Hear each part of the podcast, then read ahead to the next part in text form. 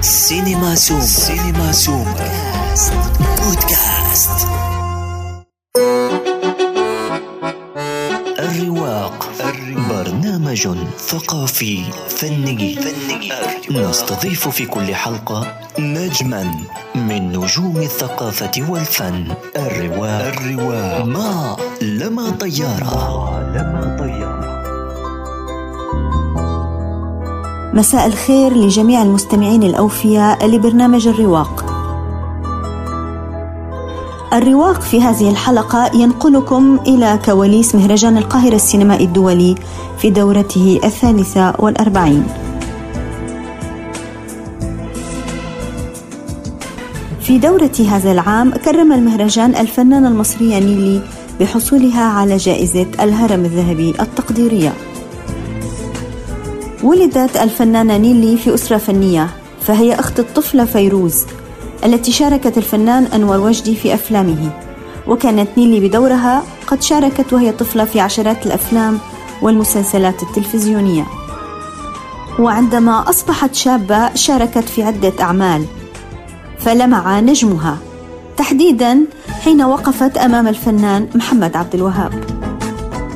لكن أعمالها الأكثر شهرة كانت في التلفزيون من خلال فوازير رمضان.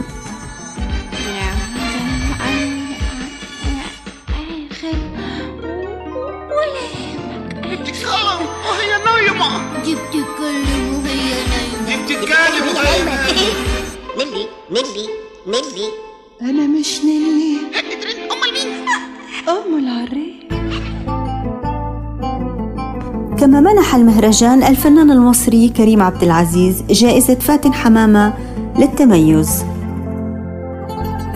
كان كريم قد بدأ رحلته الفنية أيضا في سن مبكر، فلعب أولى أدواره في نهاية السبعينيات مع سعاد حسني وعادل إمام وحسين فهمي ومحمود ياسين وغيرهم. هو أيضا من أسرة فنية، فوالده المخرج محمد عبد العزيز وعمه المخرج عمر عبد العزيز. ورغم أن كريم عبد العزيز كان قد تخرج من معهد السينما كمخرج، إلا أنه مارس مهنة التمثيل. نقطة انطلاقه الأولى كانت مع فيلم اضحك الصورة تطلع حلوة. ده المشهد يا بيه بقى اللي أنا خدته وروحت بيه. ليه بقى اشمعنى المشهد ده؟ قلت له يا أستاذ شريف طب ممكن بس حضرتك تديني مشهد من المشاهد، يعني جايز ما ينفعش، جايز ابقى نفسي امثل واروح بيتنا واكمل انا مساعد مخرج واكمل. قال انا عايزك تعمل مشهد. روحت البيت قعدت اقرا واذاكر، ورحت الاستاذ شريف تاني يوم عمل لي تيست الكاميرا وعملت فيلم عجبه المشهد الاستاذ شريف، ودخلت صورت. وكانت تجربه طبعا ممتعه. اول مشهد ليا في الفيلم مع الاستاذ احمد زكي ما اتكلمتش. رهبه غريبه امير بجد. والمصحف يعني عارف ساعات يقول لك ايه الممثل ليه رهبه لما تقعد تمثل مع ليه. انا بصيت في عينين احمد زكي جالي احساس واحد، عايز اروح. انا فرحتي النهارده بصراحه 3 فرحات.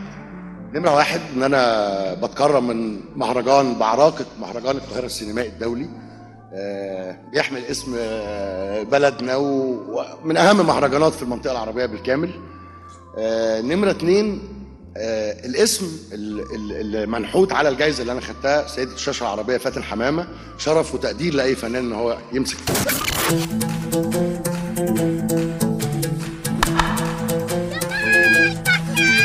كما كرم المهرجان الموسيقي الهندي رحمن الفائز لمرتين بجائزة الأوسكار، وهو الموسيقي الذي باع أكثر من 150 مليون نسخة من أعماله التي تضمنت أكثر من 100 فيلم.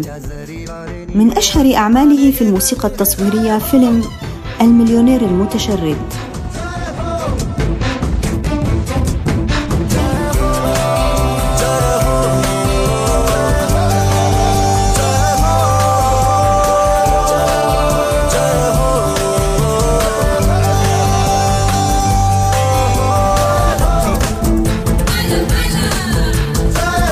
شارك في المهرجان ضمن المسابقة الدولية 15 فيلما من أوروبا وآسيا، بالإضافة إلى 3 أفلام عربية، 1 من مصر لنادين خان بعنوان أبو صدام، والثاني للمخرج والممثل ظافر العابدين بعنوان غدوة. أما الفيلم الثالث فهو من الأردن للمخرج زيد أبو حمدان بعنوان بنات عبد الرحمن. لا أنا ما بديش إلا على حق، لو أنا عشان ما نطش شيل معاه الخشب حك العربية الباب اتجرح وجرحه بالخشب اللي شايله على كتفه والعينية. لا لا لا لا أنا قلت له أنت تصارع اللي مشغلك مش عن أبو اللي مشغلك والمعلم اللي أنا بعرفني. أنا ما جبتش ست بحالة وحشة، ولو ما عرفنيش خليه يسأل عني، قول له أبو صدام. زيد شفت أبويا؟ نروح نرقص بعرس البنات وأبوكي ضايع مختفي؟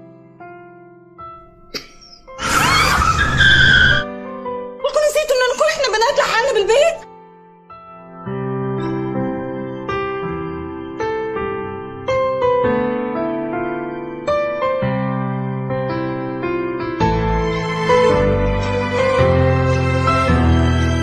يعني اذا بنات لحالنا زينب؟ شو يعني بنات لحالنا؟ وبالاضافه للمسابقه الدوليه ضم المهرجان مجموعه من المسابقات الموازيه كمسابقه افضل فيلم عربي ومسابقة آفاق السينما العربية، بالإضافة لمسابقة أسبوع النقاد الدولية. في حلقتنا هذه كما وعدناكم سندخل إلى كواليس المهرجان لنتعرف على آلية عمله وبرمجته الفنية، بداية مع الناقد أندرو محسن الذي يشغل منصب المدير الفني للمهرجان. مساء الخير أندرو. بداية بدي بارك لك بنجاح الدورة من المهرجان، وبتمنى تعرف المستمعين على ماهية عمل المدير الفني للمهرجان. طيب، هو دور المدير الفني باختصار شديد هو الشخص اللي مسؤول عن اختيار والشكل النهائي للبرنامج الخاص بالمهرجان والجدول كمان وطريقة تنظيم الأفلام وعرضها، وطبعا مشاركة في اختيار لجان التحكيم بالاتفاق مع رئيس المهرجان برضو، لأنه كل مهرجان سواء كبير أو صغير أيا كان السكيل بتاعه بيبقى عنده كم كبير جدا من الأفلام المتقدمة، وبالتالي لازم يبقى في رؤية وفي حد قائم على اختيار الصورة النهائية. اللي يخلي مثلا 1000 فيلم مثلا اللي يتقدموا للمهرجان القاهرة، اللي يخلينا نختار 100 فيلم دول تحديدا أو 80 فيلم دول تحديدا مش الباقيين. فهو ده دور المدير الفني بالاساس، ان هو بيختار الافلام، بيحاول يعمل التوازنات اللي بينها في على المستوى الفني وعلى مستوى الجغرافي وعلى مستوى حاجات كتير جدا، بحيث ان هو لما يقدم البرنامج في الاخر يبقى برنامج متزن، لان هو كمان بيبقى عنده الصوره الكامله من كل مبرمج او من لجنه المشاهده اللي هم بيشوفوا مجموعه افلام، لكن مش كل حاجه هو بتصب عنده الحاجات بشكل عام، وهو بعد كده اللي بيقرر الشكل النهائي هيبقى عامل ازاي. ليست هي المرة الأولى التي تشغل فيها منصب المدير الفني، سبق وأن عملت كمدير فني في مهرجان أسوان، يعني مع الفارق طبعا في حجم البرمجة وصعوبتها لدى مهرجان القاهرة. هل يتدخل المدير الفني ببرمجة واختيارات اللجان والمسابقات الموازية؟ بالنسبه للمدير الفني في مهرجان القاهره، انا بشكل اساسي قائم، يعني انا يعني ببرمج كل البرامج بما فيها المسابقه الدوليه بالتعاون طبعا مع المكتب الفني. وبالنسبه للمسابقات الموازيه زي اللي هي مسابقه الافلام القصيره ومسابقه افاق السينما العربيه ومسابقه اسبوع النقاد، دول مديريها هم اللي بيبرمجوها بمعنى هم اللي بيختاروا افلامها. دور المدير الفني في الحاله دي دور يعني استشاري، بنتشارك مع بعض، بنتابع مع بعض، لكن مش دور الزامي خالص. كمان لو هنتكلم على لجنة المشاهدة أو كمان دلوقتي احنا بنشتغل بنظام المبرمجين، انه عندنا لجنة مشاهدة بتشوف مجموعة من الافلام، لكن كمان في بروجرامرز او مبرمجين اللي هم كل حد منهم مسؤول عن منطقة معينة بيتابع افلامها ويشوفها ويديني او يرفع يعني تقرير عن ده. دور المدير الفني طبعا هو الكلمه النهائيه هي للمدير الفني. يعني مش معنى مثلا يعني لو في فيلم فيه ثلاثه من لجنه المشاهده او في اجماع عليه من لجنه المشاهده ان هو ده فيلم يصلح مثلا للمسابقه، مش بالضروره ان هو يكون في المسابقه، او ان هو مثلا يروح قسم كذا، برضو مش بالضروره ان هو يروح قسم كذا.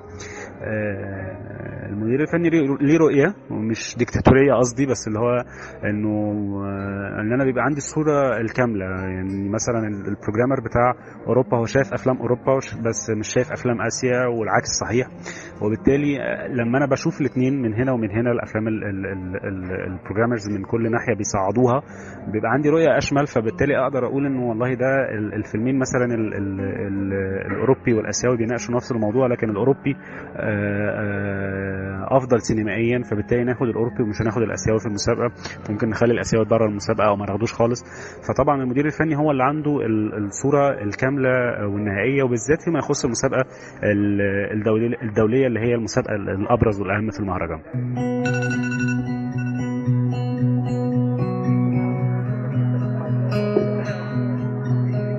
정성을 다해 모시겠습니다. 상담원 유진아입니다. 자기 다음 주에 신입 하나 받자. 네? 신입 교육 하나 받자고. 5일만 빼줘. 옆집. 안녕하세요. 안녕하세요. 유진아 선배님이시죠? 선배님. 저 선배님이랑 같이 점심 먹어도 돼요? 어떻게 그렇게 눈물 한 방울 안 흘리니? 근데 이 소리 저만 들리는 거죠? رشا حسني ناقدة سينمائية تعمل في البرمجة لدى مهرجان القاهرة السينمائي الدولي. مساء الخير رشا. منذ سنوات وأنت تقومين ببرمجة الأفلام الآسيوية لمهرجان القاهرة السينمائي الدولي. يا ريت نعرف كيف بتختاري هاي الأفلام وعلى أي أساس؟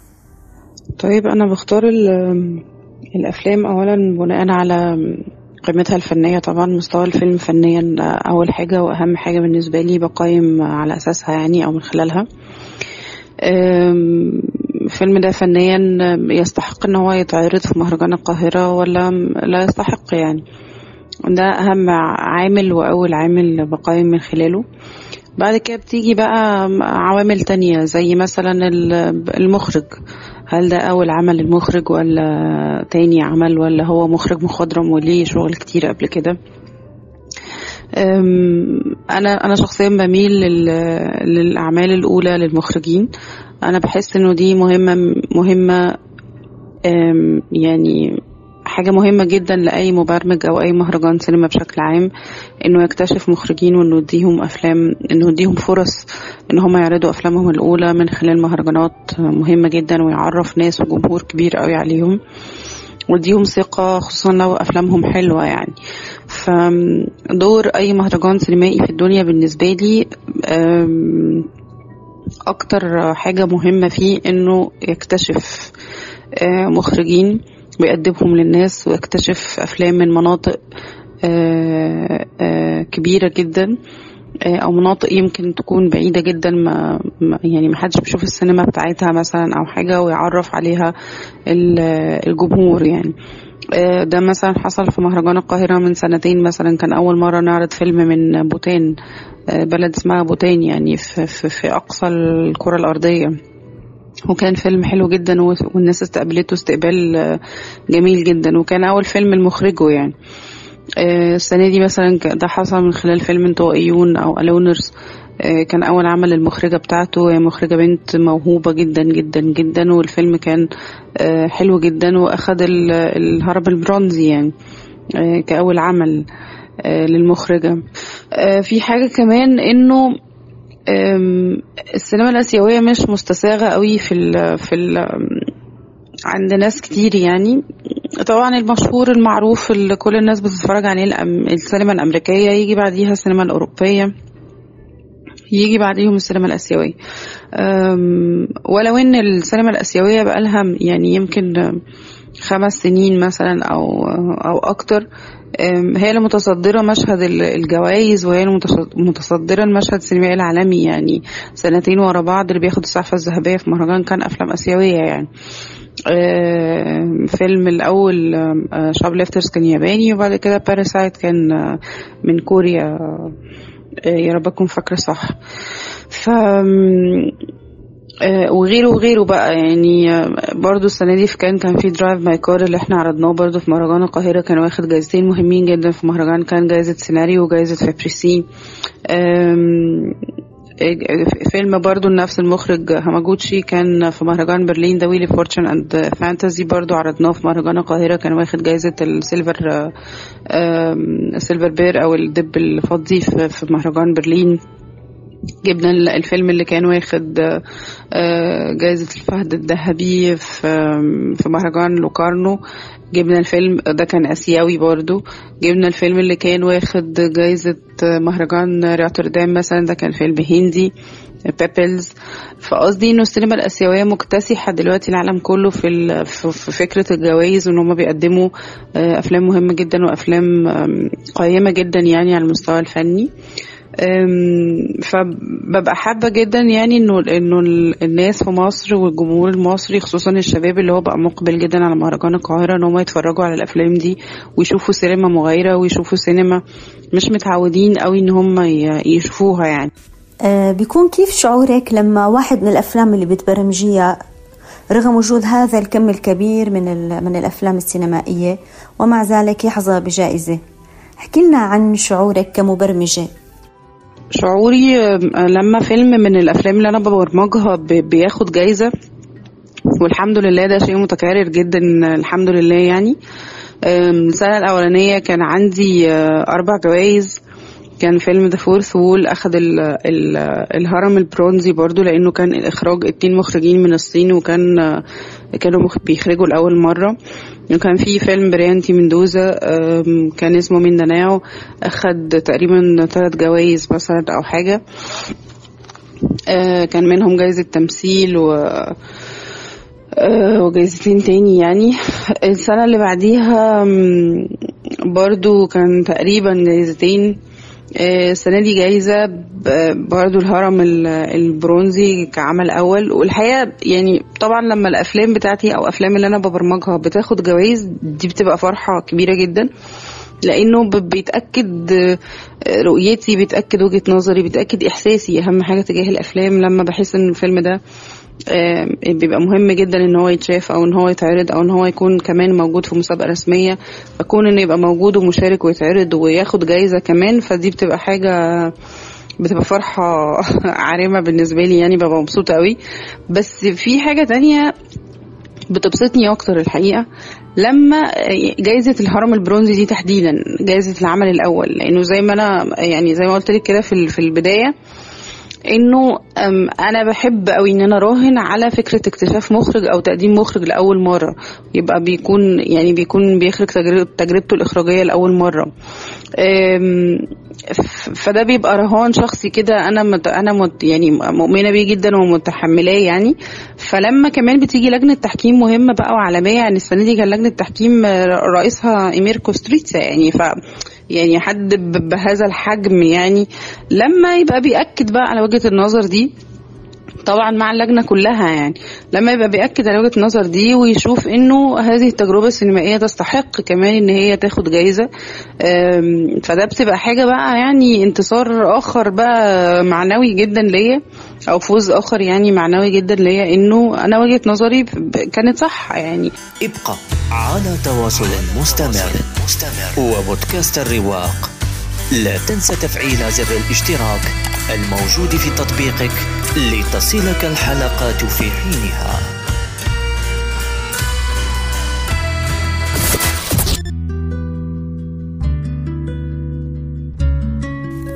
كما ضم المهرجان كعادته مسابقة للأفلام القصيرة شارك فيها 22 فيلما عربيا ودوليا من إنتاجات العام 2021.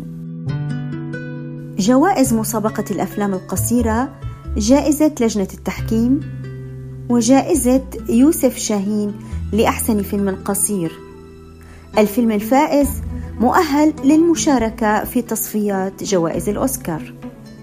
التقينا في الرواق مع الناقدة السينمائية الشابة أمني عادل للحديث عن هذه المسابقة.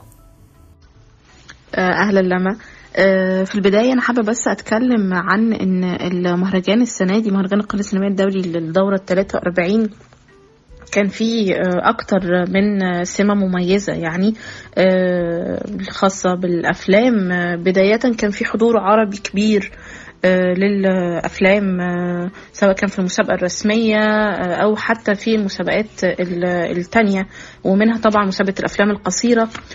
واللي بيميز مسابقة الأفلام القصيرة السنة دي إن احنا شفنا إن هي متقسمة كثيمز، يعني كل يوم ليه تيمة معينة بنشوف من خلالها مجموعة من الأفلام، ومع كل يوم بصراحة في قد يكون في تفاوت في المستوى، لكن بشكل عام احنا بنشوف تنوع لأن في أكتر من دولة. شفنا حتى مثلا عروض عالمية أولى وده في الأغلب السيد على المسابقة.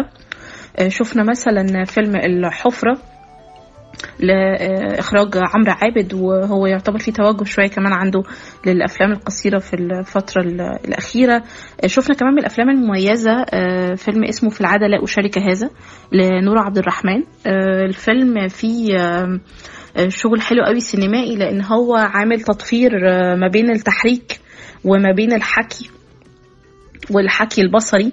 وفي كمان فيلم يوناني أسطورة حرفية، ده يعتبر برضو عرض عالمي أول. الفيلم كان مميز لأن هو مش بس الموضوع اللي هو بيطرحه مهم، وهو علاقة الأفراد في الفترة الحالية أو الإنسان المعاصر يعني بالسوشيال ميديا، وإزاي ممكن تتداخل في حياته، بل كمان هو بيتعرض لنقطة خاصة بالقيم، يعني الجوانب القيمية في حياة الأفراد. يعني من الأفلام المميزة جدا بصريا في المسابقة بالنسبة لي كان فيلم زهور البراري، وهو فيلم مكسيكي وثائقي، لكن الفيلم ما اعتمدش على الشكل التقليدي للتقديم الوثائقي، يعني من خلال الحوارات او كده. هو كان في تركيز كبير على الجانب البصري، ودي اكتر حاجه تعتبر مميزه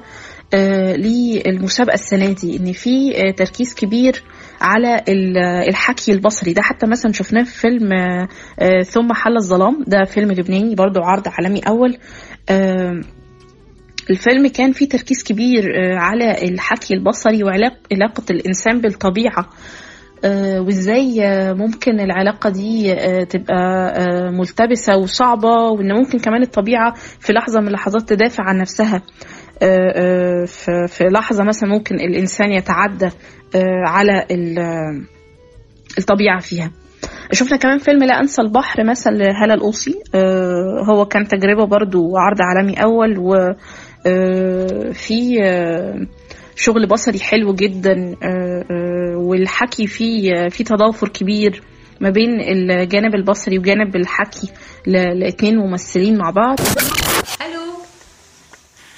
Hello. Where do you live?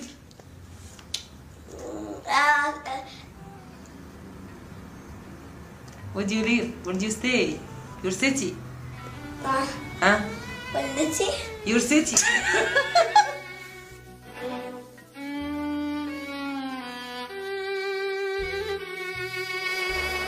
لكن انت ما شفتنيش ابدا وانا بضحك. هو انت ما كنتيش بتضحكي ليه؟ لا ابدا. طب ما تضحكي. اضحك على ايه؟ ان شاء الله عليا انا.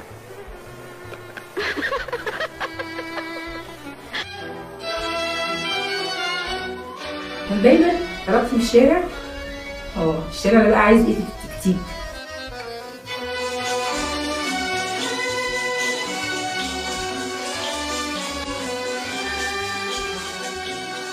حاسه ممكن يبقى اسهل بقى انت تروحي مكان تاني، تبداي مع ناس تانيه على الحاجات اللي انت قررتي تعمليها في حياتك.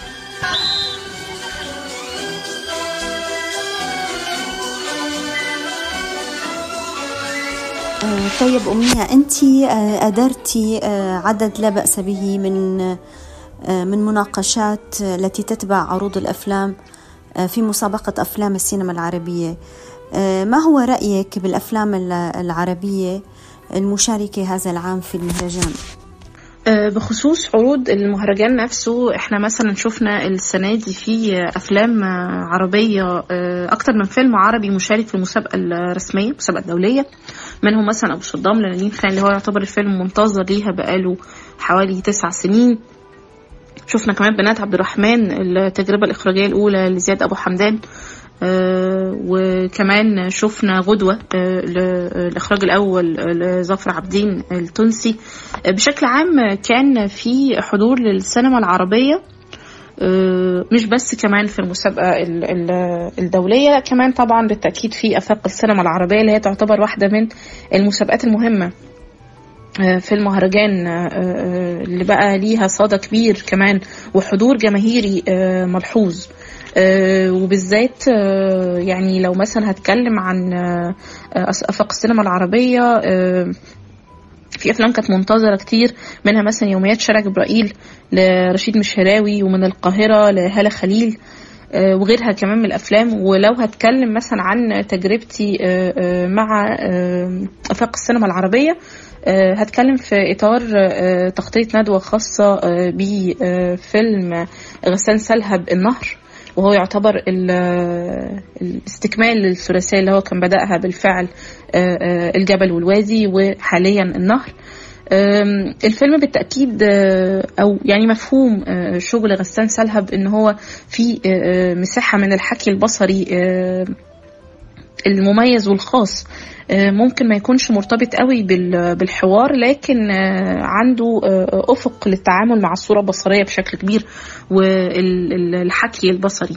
بالنسبة لإدارة الندوات وخامنة الخاصة بالأفلام المشابهة اللي هي الأفلام اللي فيها حكي خاص أو لغة سينمائية مستخدمة بشكل خاص، أنا بيبقى عندي سبيل شوية في الندوات، وهو أني بيبقى عندي مجموعة من الأسئلة خاصة بيا أنا كناقدة، أحيانا بطرحها كلها، زي مثلا ما عملت مع فيلم تمساح النيل للمخرج نبيل الشاذلي اللي برضو تم عرضه ضمن العروض الخاصة في الدورة الحالية، الدورة 43، أو بيكون في مساحة أكبر أني أطرح سؤال أفتح بيه مجال النقاش للجمهور، زي مثلا ما عملت مع فيلم النهر. يعني أحيانا بتبقى الأفلام اللي فيها حكي بصري أو استخدام صورة بصرية بشكل كبير ممكن ما تكونش على نفس القدر من مش عايزة أقول استيعاب، بس التقبل بنفس الطريقة مع مثل الأفلام اللي بيكون فيها تركيز على الحوار. وبالتالي حتى في ندوة فيلم النهر كان في بعض التحفظات من الجمهور على الطريقة اللي كان استخدمها المخرج غسان سلهب في حكي الفيلم. لكن في مثلا نوعية زي كده من الأفلام بيكون عندي طبعا أسئلة خاصة، لكن بحاول أني أستخدم سؤال يعمل حالة من حالات التفجير لطريقة التفكير اللي ممكن يكون بيفكر بيها الجمهور أو مشاهدين الفيلم في اللحظة دي. وبالتالي بيكون في حوار بعد كده يعني رايح جاي ما بين الجمهور والمخرج، ودوت اللي بيحصل. بحكي معاك في حدا هونيك، ما تردش عليه بستلمنا. عم تسمع شو عم قول؟ في حدا هون. بس ما خلصنا من الخبز. شو عرفك؟ أنا شفته اليوم، طلع بعيوني وطلب مني مساعدة. كان متخبي من الجيش. قديش الإنسان ممكن يعيش بظل حدا ثاني؟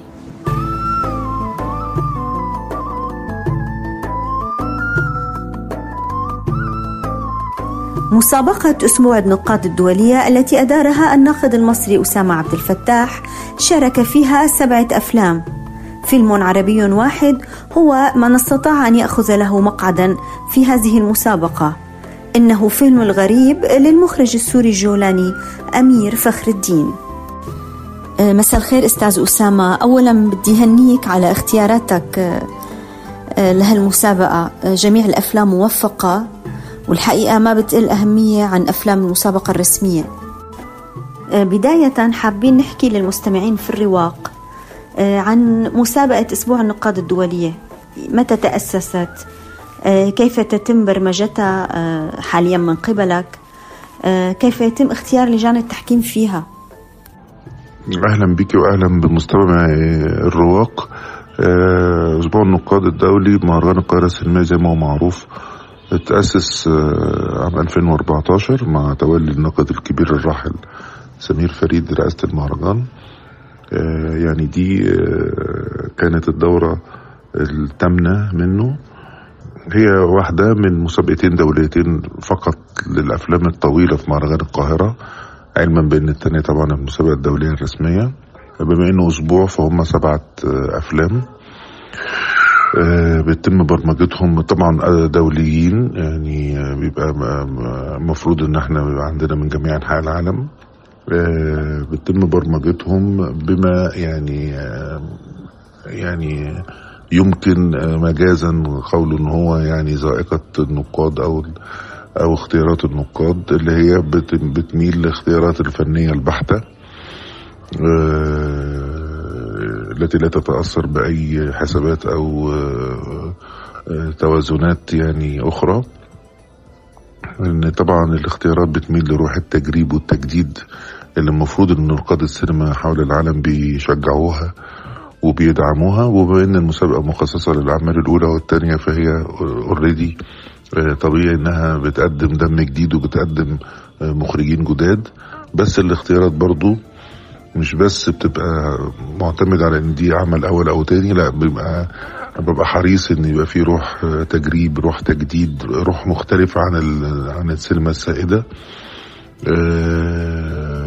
وبس ويكون يعني الاختيارات فنية بحتة، مع الحرص طبعا انا برضو بحرص ان يكون في تنوع، ان يكون في افلام من مختلف الدول مختلف القارات، علشان برضو يعني رواد مهرجان القاهرة يحطوا ايدهم على احدث التيارات السينمائية حول العالم. يعني بالنسبة للجنة التحكيم، لجنة التحكيم بتتكون من 3 سينمائيين، بحرص برضو فيهم على التنوع، ان يكونوا عضو مصري وعضو عربي وعضو دولي، وان يمثلوا مختلف الفئات، يعني مختلف الاجيال او مختلف الفئات العمرية، بيبقى حد يعني من جيل الخبرة شوية، حد من جيل الوسط، وحد من جيل الشباب، علشان برضو يبقى في مختلف الأذواق ومختلف الآراء، وإنه الشاب اللي يشترك ده يحصل على الخبرة وكده من الأعضاء الأكبر منه أو الأقدم منه. يعني كنت قد أشرت في نهاية المهرجان وقبل إعلان الجوائز على أن جائزة شادي عبد السلام لأحسن فيلم والتي تمنح للمخرج قد أصبحت جائزة مالية، هل هذا سيشكل حافز أكبر للمخرجين للمشاركة ضمن هذه المسابقة؟ أنا من أول لحظة توليت فيها مسؤولية الأسبوع كنت عايز أن يبقى في جائزة مالية، يعني تكون الجائزة الكبرى للمهرجان أو حتى الجائزتين مقرونة بجائزة مالية، لأن أنا عارف إن ده من ناحية بيحفز وبيشجع السينمائيين المخرجين والمنتجين إن هم يقدموا أفلامهم، ومن ناحية تانية بيعوض النوعية اللي أنا بختارها يعني للمشاركة، اللي هي النوعية اللي هي بتنتمي لأفلام الأرت هاوس أو الأفلام الفنية أو الأفلام يعني التي لا تحرص كثيرا على المعايير التجارية، يعني الأفلام الفنية البحتة دي بيعوضها شوية عن ما أعرفه من خسائر مالية قد تتعرض ليها نظرا لعدم يعني إمكانية تسويقها مثل بقية الأفلام الجماهيرية. يعني بس ده من أول لحظة كنت عايز كده، وأعلنت ده لمسؤولي المهرجان يعني. بس هو كان صعب في ظل يعني انتشار جائحة كورونا وأصلا قلة الحركة وقلة الرعاة وكل الظروف اللي احنا عارفينها كلنا، فما كانش ده ممكن قبل يعني في الدورة الماضية مثلا. كويس ان احنا اصلا عملناها يعني نجحنا في اقامتها. انما السنة دي واضح انه الظروف اتحسنت، الرعاة زادوا، وطبعا ده انا يعني بيسعدني جدا انه واضح انه هو فعلا في ثقة الرعاة وايضا بإدارة المهرجان، من رئيس المهرجان يعني ولجنته العليا وكده، شايفين ان المسابقة ناجحة وان المسابقة ماشية كويس وانها تستحق ان يبقى يكون ليها جايزة مالية. طبعا حتى ده يزيد اهميتها ويزيد يعني حماس السينمائيين حول العالم للمشاركة فيها. وكانت انا بالنسبة لي مفاجأة كويسة لان انا ما عرفتش بيها غير اخر يومين مثلا قبل الختام. بالنسبة للجزء الثاني، انا بطبيعة الحال انا ما بتدخلش خالص في عمل لجنة التحكيم. كل الحكاية ان احنا يعني بنتجمع على غدا او عشاء عمل وبنحتفل بانتهاء عمل اللجنة يعني، وبعدين انا بسيبهم تماما لمناقشاتهم وجدلهم يعني حوالين الافلام، وبعدين برجع لهم بعد ما يكونوا توصلوا للنتائج. بالنسبة للنتائج انا بقى ماليش علاقة يعني ابعد يعني نفسي كمدير للمسابقة واتكلم كناقد. انا راضي جدا عن الجوائز اللي هم اسندوها. جائزة التنويه الخاص لبطلة فيلم لاسيفيل او المدنية المكسيكي مستحقة تماما. جائزة فتحي فرج لجزر برية مستحقة تماما. وجائزة الكبرى يعني شادي عبد السلام للغريب من إخراج أمير فخر الدين مستحقة تماما. فأنا لا راضي تماما كناقد عن الجوائز، وإن كنت ماليش أي تعليق عليها كمدير للمسابقة لأن أنا ما بتدخلش فيها خالص. أما أهم الجوائز التي نالتها السينما العربية فكانت على النحو التالي: خرجت تونس ب4 جوائز، تنويه من لجنة التحكيم لفيلم قداح التونسي للمخرج أنيس الأسود، وحصل فيلم غدوة لمخرجه وبطله ظافر العابدين على جائزة الاتحاد الدولي للنقاد الفبرسي. أول شيء طبعا تحية كبيرة للأستاذ سمير فريد والله يرحمه، وخلينا بصمة كبيرة في السينما المصرية والسينما العربية. شكرا.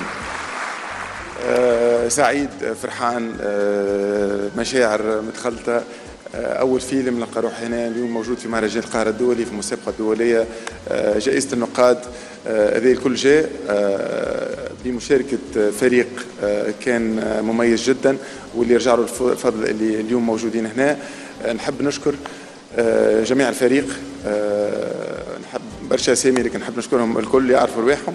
نحب نشكر عائلتي اللي وقفت معايا، نحب نشكر مرتي موجودة،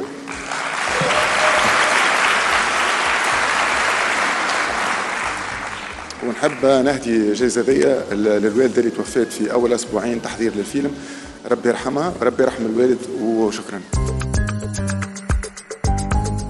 وحصل فيلم نقطة عمياء على جائزة أحسن فيلم قصير، كما حصلت الممثلة التونسية عفاف بن محمود على جائزة أفضل أداء تمثيلي عن دورها في فيلم أطياف للمخرج مهدي هميلي.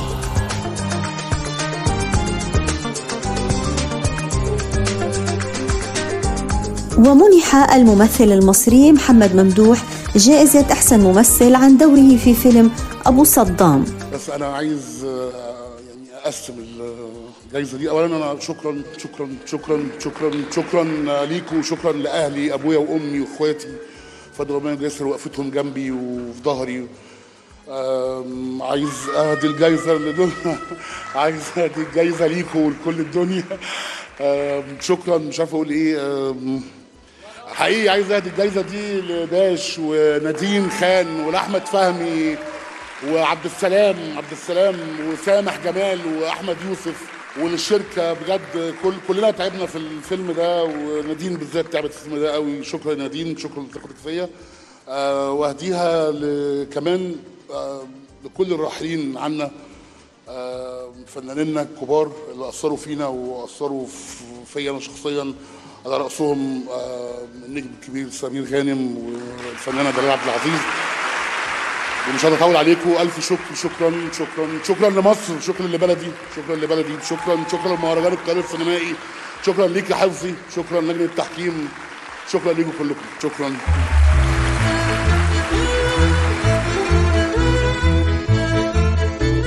أما جائزة تصويت الجمهور، جائزة يوسف شرف رزق الله، فذهبت لفيلم بنات عبد الرحمن. وجائزة لجنة التحكيم الخاصة في مسابقة الأفلام القصيرة فذهبت مناصفة لفيلمين، الفيلم الأول بعنوان ثم حل الظلام لماري روز أسطى من لبنان، وفيلم ولا حاجة يا ناجي اقفل ليوحنا ناجي مصر. أما جائزة سعد الدين وهبة لأحسن فيلم فذهبت لفيلم دفاتر مايا من إخراج جوانا حاجي توما وخليل جريج. ومنحت جائزة صلاح أبو سيف جائزة لجنة التحكيم الخاصة للفيلم اللبناني فياسكو للمخرج أولى خوري.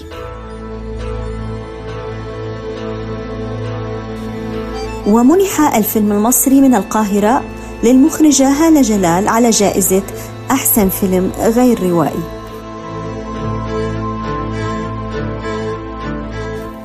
وأخيرا وليس آخرا، حصل فيلم الغريب للمخرج السوري الجولاني أمير فخر الدين على جائزتين، الأولى جائزة أفضل فيلم عربي، والثانية جائزة شادي عبد السلام لأحسن فيلم في مسابقة أسبوع النقاد الدولية.